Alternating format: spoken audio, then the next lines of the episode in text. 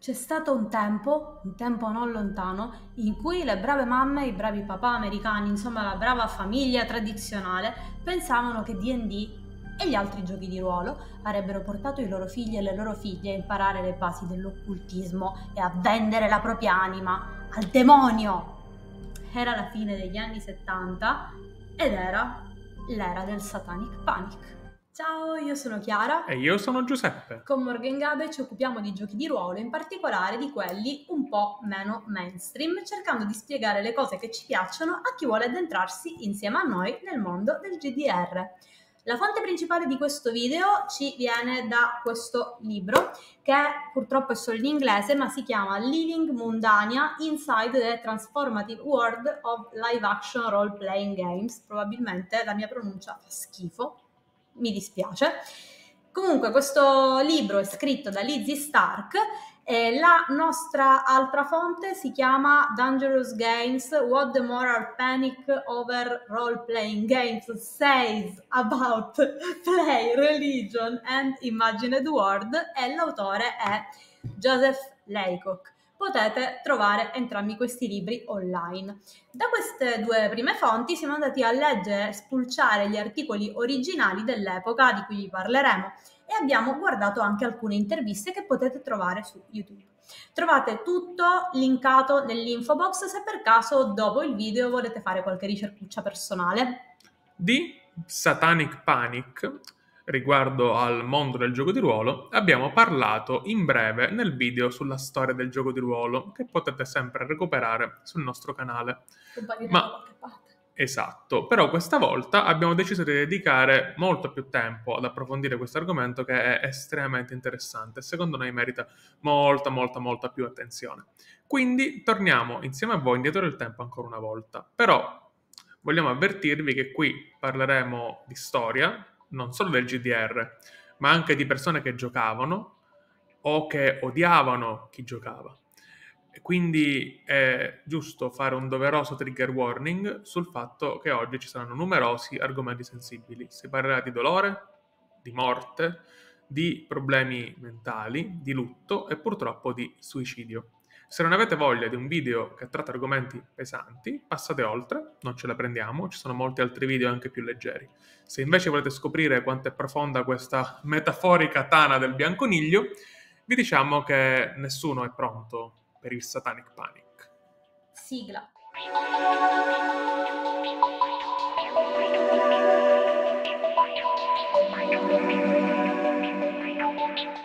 Uno dei protagonisti della storia di cui vogliamo raccontarvi è James Dallas Egbert III. James, per comodità chiamiamolo James, era un genio. Fin da bambino aveva mostrato doti eccezionali, era un bambino prodigio e proprio da bambino prodigio era entrato all'Università di Stato del Michigan.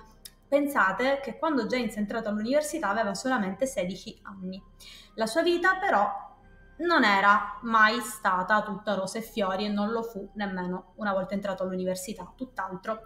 Le aspettative dei genitori di James erano pressanti e la sua giovanissima età non lo aiutava affatto a socializzare con persone che comunque, essendo all'università, erano molto più grandi di lui. James però amava giocare di ruolo, aveva questo hobby e aveva scoperto il gioco di ruolo proprio nella forma di D&D Basic di Holmes all'università, dove gli studenti avevano questa abitudine di ritrovarsi nei tunnel sotterranei della, del campus, appunto, che erano molto tranquilli e situati sotto l'edificio principale.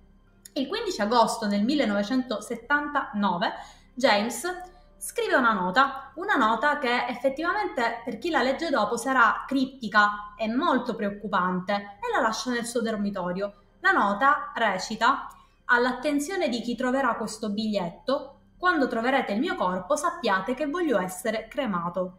E poi James scompare nel nulla. Il compagno di stanza dice di averlo visto scendere nei tunnel sotterranei, quelli dove si giocava di ruolo, però senza vederlo tornare indietro. I genitori di James denunciano subito la sua scomparsa e la polizia quindi inizia una ricerca, una ricerca che però da, dall'inizio si rivela infruttuosa dato che James sembra letteralmente essere sparito dalla faccia della Terra. Andiamo un po' avanti di qualche giorno, è il 22 agosto, quindi sono passati sette giorni dalla scomparsa di James.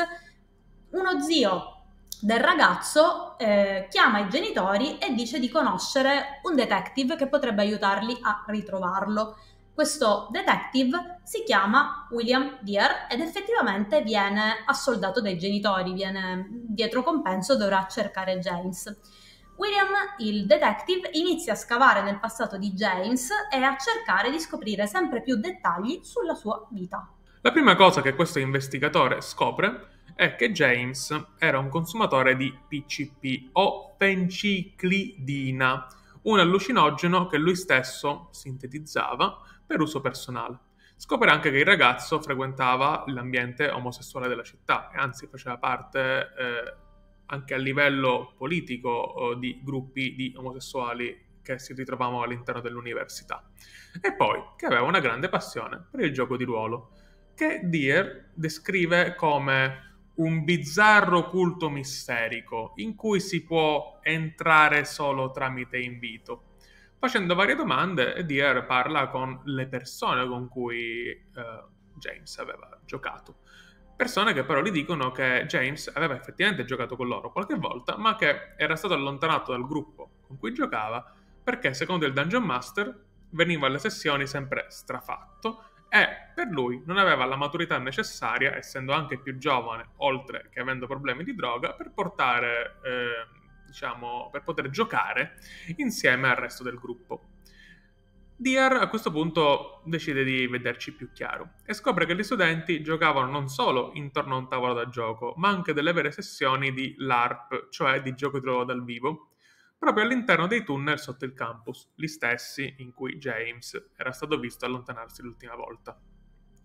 Pare che il Game Master di turno nascondesse degli oggetti o altri piccoli premi in giro per i tunnel e Deer dice non è che forse James si è avventurato lì tra le gallerie e lì è rimasto bloccato, magari si è fatto del male, non è riuscito a uscire ed è morto lì e quindi inizia a investigare e esplorare questi tunnel insieme a cinque altre persone. Però non trovavo nessuno là dentro, non ci sono cadaveri, non ci sono persone ferite, non c'è niente di niente.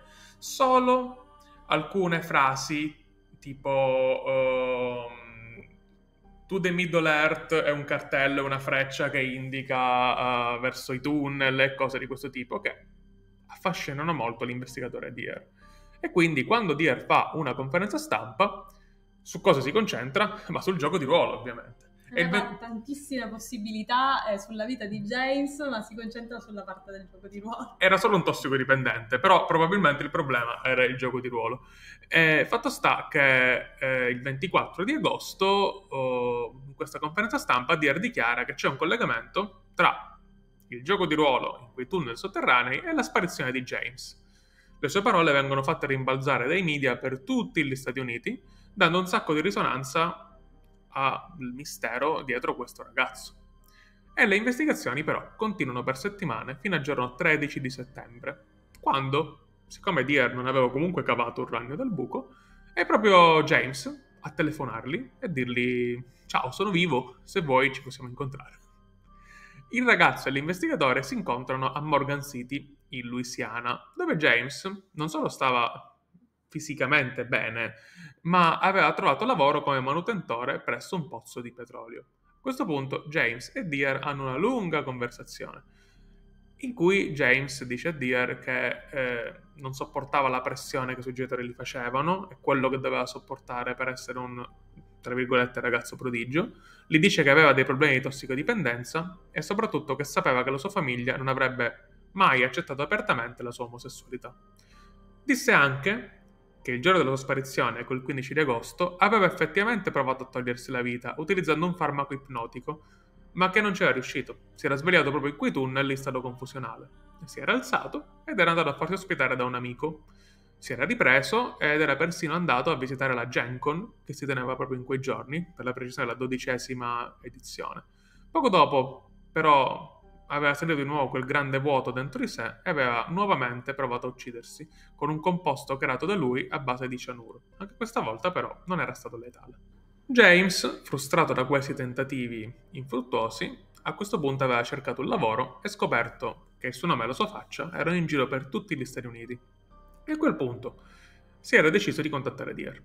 Dier fu molto comprensivo con lui, o almeno così lui stesso dice nel libro che pubblicherà anni dopo, e promise a James che non avrebbe rivelato i dettagli della sua scomparsa, perché, citazione, James dice a Deer che eh, non voleva che si sapesse che era omosessuale e che sua madre questa cosa non, accettava, non l'accettava, e non voleva neanche che suo fratellino piccolo venisse preso in giro negli ambienti della scuola. James era proprio terrorizzato al pensiero che suo fratello poteva essere preso di mira per questo. Deer promise di non parlare e il mistero intorno alla sua scomparsa e riapparizione restò quindi legato a Dungeons Dragons e al mondo dei giochi di ruolo. La vita di James però non migliorò. Infatti, passato il clamore mediatico, tornò a vivere prima con suo zio e poi con la sua famiglia.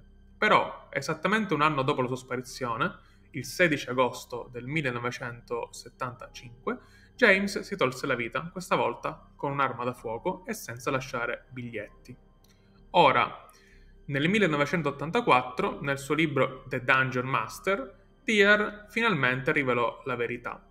Soltanto che il libro di Deer era molto, molto, molto particolare, come Deer stesso. Deer era una persona con tendenze un po' narcisista e che cercava in ogni modo di, diciamo, sembrare un eroe. Il sogno di Deer era essere una specie di James Bond. Infatti lui lì parla dei suoi vari casi, tra cui quello di James, per lui inestricabilmente legato al mondo del gioco di ruolo, e parla anche di una volta che ha salvato un bambino da un culto prendendolo sotto braccio, gettandosi, eh, rubando un elicottero da parte dei, dei, cattivi di una setta e così via. Cioè è molto molto particolare il suo tipo di narrazione, molto sopra le righe tanto che la stessa mamma di James si arrabbiò moltissimo con lui dicendo che stava raccontando stronzate e roba che non stava né in cielo né in terra. Però questa narrativa iniziò a prendere piede. Diciamo che ormai il clamore che aveva causato eh, la morte di James e il libro di Deer erano stati causati e quindi da qui uscirono anche altri libri. Due di questi in particolare sono parecchio importanti. Il primo si intitola, eh, nella sua traduzione italiana, Era solo un gioco di Rona, eh, penso si dica Rona Giaffe. È un romanzo vagamente ispirato alla storia di James e il secondo si intitola Hobgoblin, scritto da John Coyne, un romanzo su un ragazzo che si ossessiona con un gioco di ruolo basato sul mito irlandese, la cui mente va in frantumi per colpa del gioco stesso. In entrambi i romanzi i protagonisti soffrono di gravi problemi psichiatrici assimilabili a forme di schizofrenia e altro e in entrambi i romanzi riescono a guarire solo, solo quando si allontanano dal pericoloso ambiente del gioco di ruolo. Queste opere sensazionalistiche catturano l'attenzione del pubblico bene americano fino al punto che nel 1982 uscì un film, Maids and Monsters, addirittura con Tom Hanks nel ruolo di protagonista. In questo film comunque il finale non è nemmeno buono perché dopo tutte le cose che succedono il eh, protagonista eh, rimane comunque legato nella sua mente al suo personaggio, non riesce praticamente a, a uscire da quello che era il suo personaggio. In questo periodo la TSR, azienda guidata dai fratelli Bloom e da Gary Gygax, cavalcò questa pubblicità negativa, loro non si fecero nessun problema e pensarono, vabbè dai, è successo tutto questo clamore, potremmo cercare di fare qualcosa di positivo, promuovere il fatto che con D&D eh, le, persone, cioè, le persone non si uccidono per colpa di D&D, no, tutta pubblicità, tutta pubblicità. E, e quindi dissero, va bene, abbracciamo il mistero dietro D&D, creiamo creando comunque una frattura enorme con il pubblico di non giocatori solo per motivi di marketing perché loro le, volevano approfittare di questa cosa per vendere di più. Le vendite di D&D salgono alle stelle passando da eh, 5.000 basic set a 30.000 basic set al mese, quindi effettivamente eh, erano salite. La loro visione non era del tutto sbagliata, ma la reputazione del gioco di ruolo più famoso del mondo era danneggiata per un pugno di dollari e per qualche copia venduta in più. A questo punto era solo questione di tempo prima che eh, la situazione peggiorasse ancora di più e ad accendere la miccia, purtroppo, fu un altro ragazzo. Irving Lee Pulling II, detto Bink, era un altro ragazzo molto intelligente, molto dotato. A 16 anni andava ancora al liceo il 9 giugno 1982, il giorno prima degli esami di fine anno, tornò a casa da scuola, prese la pistola del padre e si sparò purtroppo nel petto togliendosi la vita. Irving lasciò un biglietto criptico in cui parlava di mitologie occulte e di creature fantastiche. Questo biglietto sconvolse così tanto il detective incaricato di far luce sulla morte di Irving che costui andò da Patrizia, la madre del ragazzo, e le chiese se per caso suo figlio venerasse il diavolo o avesse a che fare con strani culti satanici. E a quanto pare la risposta di Patrizia fu sì, perché Irving amava Dungeons and Dragons, la sua cameretta era tappezzata di poster e gadget della TSR e questo hobby Patrizia non lo capiva, ma non solo non lo capiva, non le piaceva. Eh, Irving lo, lo, praticava a scuola come parte delle attività extracurriculari organizzate dal suo liceo e Patrizia non era mai stata d'accordo, a quanto pare. Seguendo le parole di Patrizia, le forze dell'ordine si misero a investigare su queste fantomatiche giocate di D&D e scoprirono che dalla madre che poco prima della morte di, di, Irving il personaggio che il ragazzo interpretava aveva subito una maledizione. Secondo gli inquirenti, lo shock eh, che il suo personaggio fosse stato maledetto in gioco aveva portato Irving addirittura al suicidio. Ovviamente le cose non erano andate proprio così. Una compagna di classe di Irving, Victoria, disse che il ragazzo aveva comunque moltissimi problemi a socializzare con le altre persone, con i compagni e che molto spesso aveva mostrato sintomi di una grave depressione. Uno dei professori addirittura lo aveva pesantemente redarguito perché pochi giorni prima del suicidio aveva scritto su una lavagna Life is a joke, cioè la vita è una barzelletta. E, ehm, e, questa cosa avrebbe dovuto destare preoccupazione, ma a parte la ramanzina del professore non era successo niente di che. I compagni di party di Irving stesso affermano poi di non sapere nulla di, di questa fantomatica maledizione di, di, cui parlavano gli inquirenti. Eh, a quanto pare il personaggio che Irving giocava non aveva subito alcuna maledizione e tutto questo non era mai accaduto. Il caso verrà archiviato come un suicidio, ovviamente, ma Patrizia non giudicò mai questo caso finito. Eh, probabilmente, sicuramente anche a causa del grande dolore che aveva provato, eh, voleva cercare un colpevole e fece causa alla scuola chiedendo 2 milioni di dollari come risarcimento per la morte del figlio perché appunto la scuola aveva permesso al figlio di giocare a, a D&D, di riunirsi con altre persone, di giocare, cosa che per lei era stata causa della morte di Irving.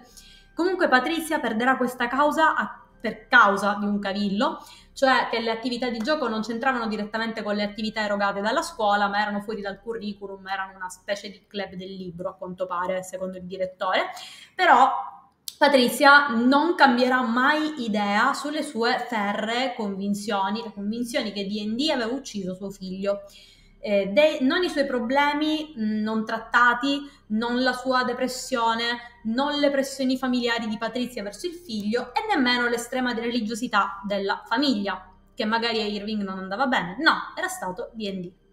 Nel corso del 1983, Patrizia fonderà la BADD o BAD, Bothered About Dungeons and Dragons, questo è il significato della sigla, e inizierà una serie di cause contro le persone che avevano fatto un torto a lei e a suo figlio.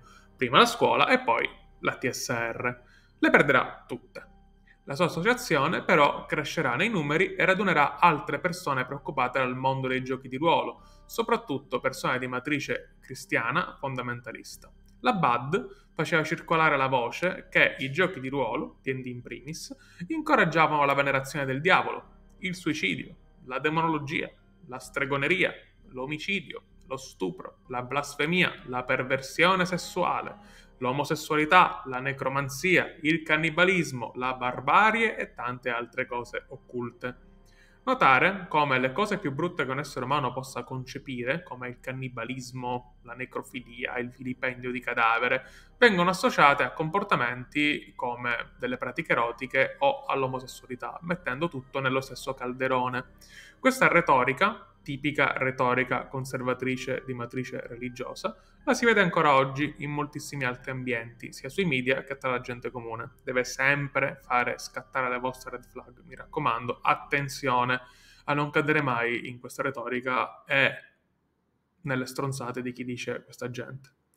Però le persone ci cadevano, infatti anno dopo anno la popolarità di Patrizia cresceva prese addirittura una licenza da investigatore privato, meglio di Dier, e diventò consulente di parte in molte cause, anche queste tutte perse, che associavano il gioco di ruolo al suicidio. In più sviluppò varie bizzarre teorie di cui parleremo a breve. A un certo punto, nel 1985, Patrizia riuscì a incontrare finalmente il suo più grande nemico, Gary Gygax, in persona, durante uno show del famoso programma 60 Minuti. Lì lei, di fronte a Gary, collegò l'omicidio e il suicidio di 28 diverse persone a Dungeons Dragons e questo fece inviperire Gary, che le rispose per le rime dicendole questa, proprio cito, questa è pure fantasia, non ci sono martiri e non c'è violenza qui. Per utilizzare un'analogia con un altro gioco, chi è che è andato in bancarotta davvero mentre giocava a Monopoli? Nessuno. Il denaro del Monopoli non è reale. Non c'è nessuna connessione qui, se non quella di una donna che sta cercando qualsiasi causa che non sia la sua incapacità genitoriale per la morte del proprio figlio. Riguardo questa risposta di Gygax io non posso che dire no, non, non è stata bella. Eh, come al solito Gary Gygax ha contribuito ad aumentare la, questa, questa, sua ehm, tendenza a dare risposte eh, esasperate e mancanti di empatia. Eh, comunque questa sua risposta non convinse l'opinione pubblica, non fermò Patrizia che arrivò a, a fare una di, delle sue teorie più bizzarre secondo cui eh, questi suicidi omicidi che erano dettati da D&D avvenivano tutti in un periodo di luna piena perché la magia occulta del, emanata dal, dal gioco era più forte in quel periodo. Per provare questo fatto associò le morti di sei diverse persone, tra cui suo figlio, alle fasi lunari. Nel caso in cui siate curiosi, ovviamente queste teorie sono false e non c'è niente di vero. James Dallas Egbert III morì 15 giorni prima della luna piena, Michael Dempsey morì 7 giorni dopo la luna piena. L'unico collegamento tra D&D e la morte di Michael sono le teorie del padre, un uomo fervente religioso che odiava i giochi di ruolo e disse di aver sentito odore di aglio e zolfo nella stanza di suo figlio poco dopo la sua morte. Irving, figlio di Patrizia, morì tre giorni prima della luna piena Harold Collins, da Patrizia citato, morì due giorni prima della luna piena, ma in un incidente e non per suicidio, come invece disse Patrizia. La morte di Harold avvenne in modo del tutto scollegato al gioco di ruolo. Citò anche eh, Daniel e Steven Erwin, due fratelli che si volevano molto bene, molto legati. Daniel era stato arrestato per un furto d'auto e non voleva andare in prigione, quindi stri- strinse con il fratello un patto di suicidio doppio. E si tolsero la vita. Sia Daniel che Steven erano legati a DD, ma la loro morte non era collegata al gioco e i genitori de- dei ragazzi si arrabbiarono tantissimo quando videro questo collegamento e furono loro anzi a fare causa a Patrizia per quello che aveva detto senza eh, il loro supporto completamente eh, dopo la puntata di 16 Minutes. Tra le altre battaglie portate avanti dalla BADD c'era quella contro Lovecraft, sì, lo scrittore dei miti di Cthulhu, che per Patrizia aveva realmente scritto il Necronomicon. In uno dei suoi libri, Patrizia cerca di istruire i poliziotti a iniziare gli interrogatori chiedendo agli adolescenti hai letto il Necronomicon o sei a conoscenza del suo contenuto? Nel frattempo, il Satanic Panic, prima aveva favorito le vendite di D&D, ora iniziava a preoccupare gli investitori e tutti i riferimenti ai demoni, ai diavoli, e ad altre creature potenzialmente controverse furono eliminate in modo da non urtare la sensibilità dei genitori e da smorzare polemiche, che ovviamente a quel punto non terminarono così. Patrizia continuò a perorare la sua causa, colpo su colpo, fino all'arrivo di Michael A. Stackpole, un game designer attivissimo sulla scena del gioco di ruolo, ma che comunque non aveva mai collaborato con la TSR. Stackpole passò anni a raccogliere dati sui giocatori di ruolo e a mettere in luce le fallacie, le inaccuratezze e le omissioni della BAD. Nel 1989 pubblica il suo Game Hysteria and the Truth, in cui smonta pezzo per pezzo ogni teoria di Patrizia e della sua congrega, mostrando non solo le incongruenze e le illogicità, ma anche tutte quelle volte in cui c'era stata una fraudolenta manipolazione della verità e dimostra in modo irrefutabile che i suicidi tra i giocatori di ruolo sono statisticamente più bassi di quelli tra le persone che invece non giocano. Grazie al report di Stackball, nel 1991, finalmente, l'Associazione Americana degli Studi sul Suicidio, il Centro per il Controllo Malattie degli USA e quello della Salute Mentale del Canada concludono che non c'è nessun nesso causale tra i giochi di ruolo e il suicidio, sbugiardando definitivamente Patrizia, che ovviamente non si ferma così. Infatti, la BAD, anche se aveva perso molto di popolarità, ha continuato a esistere fino alla morte della sua fondatrice nel 1997. Curiosamente, Proprio all'inizio del 1998, guarda un po', ricominciano ad apparire entità demoniache sui manuali dei mostri e nei sourcebook dedicati a D&D, giusto in tempo dopo lo scioglimento della BAD. Ma voi pensate che con la morte di Patrizia e lo scioglimento della BAD il, il, Satanic Panic si fermò? No, assolutamente no, per niente, anzi eh, continuò anche se eh, a un certo punto cambia completamente nemico. Infatti il gioco di ruolo che eh, secondo eh, alcuni genitori, alcune persone che ci, ci credevano purtroppo, portava eh, le, i ragazzi ad avvicinarsi al satanismo e alla magia occulta, era diventato Vampiri la Masquerade. Se vi interessa possiamo iniziare a studiare un pochino anche sui collegamenti tra il Satanic Panic Vampiri la Masquerade e le cose che credevano queste persone perché abbiamo trovato molto in rete, addirittura pensate c'era chi eh, ha fatto dei collegamenti senza senso tra la strage della Columbine High School, che, di cui forse avete sentito parlare, e vampiri. Eh, se volete fateci sapere nei commenti e magari continuiamo un pochino a parlare di storia del GDR, una, storia, una parte della storia molto brutta dei GDR, molto oscura. Siamo arrivati comunque alla fine di questa lunga trattazione sugli eventi che hanno portato eh, alla fine della BAD e ai, eh, ai report di Stackpole, amici. Che ne pensate di quello che è successo? A noi viene da dire che ancora una volta si è cercato di strumentalizzare un hobby come il gioco di ruolo, ma come mille altri come videogame, per giustificare azioni che per noi sono inspiegabili, come purtroppo il suicidio di alcuni ragazzi.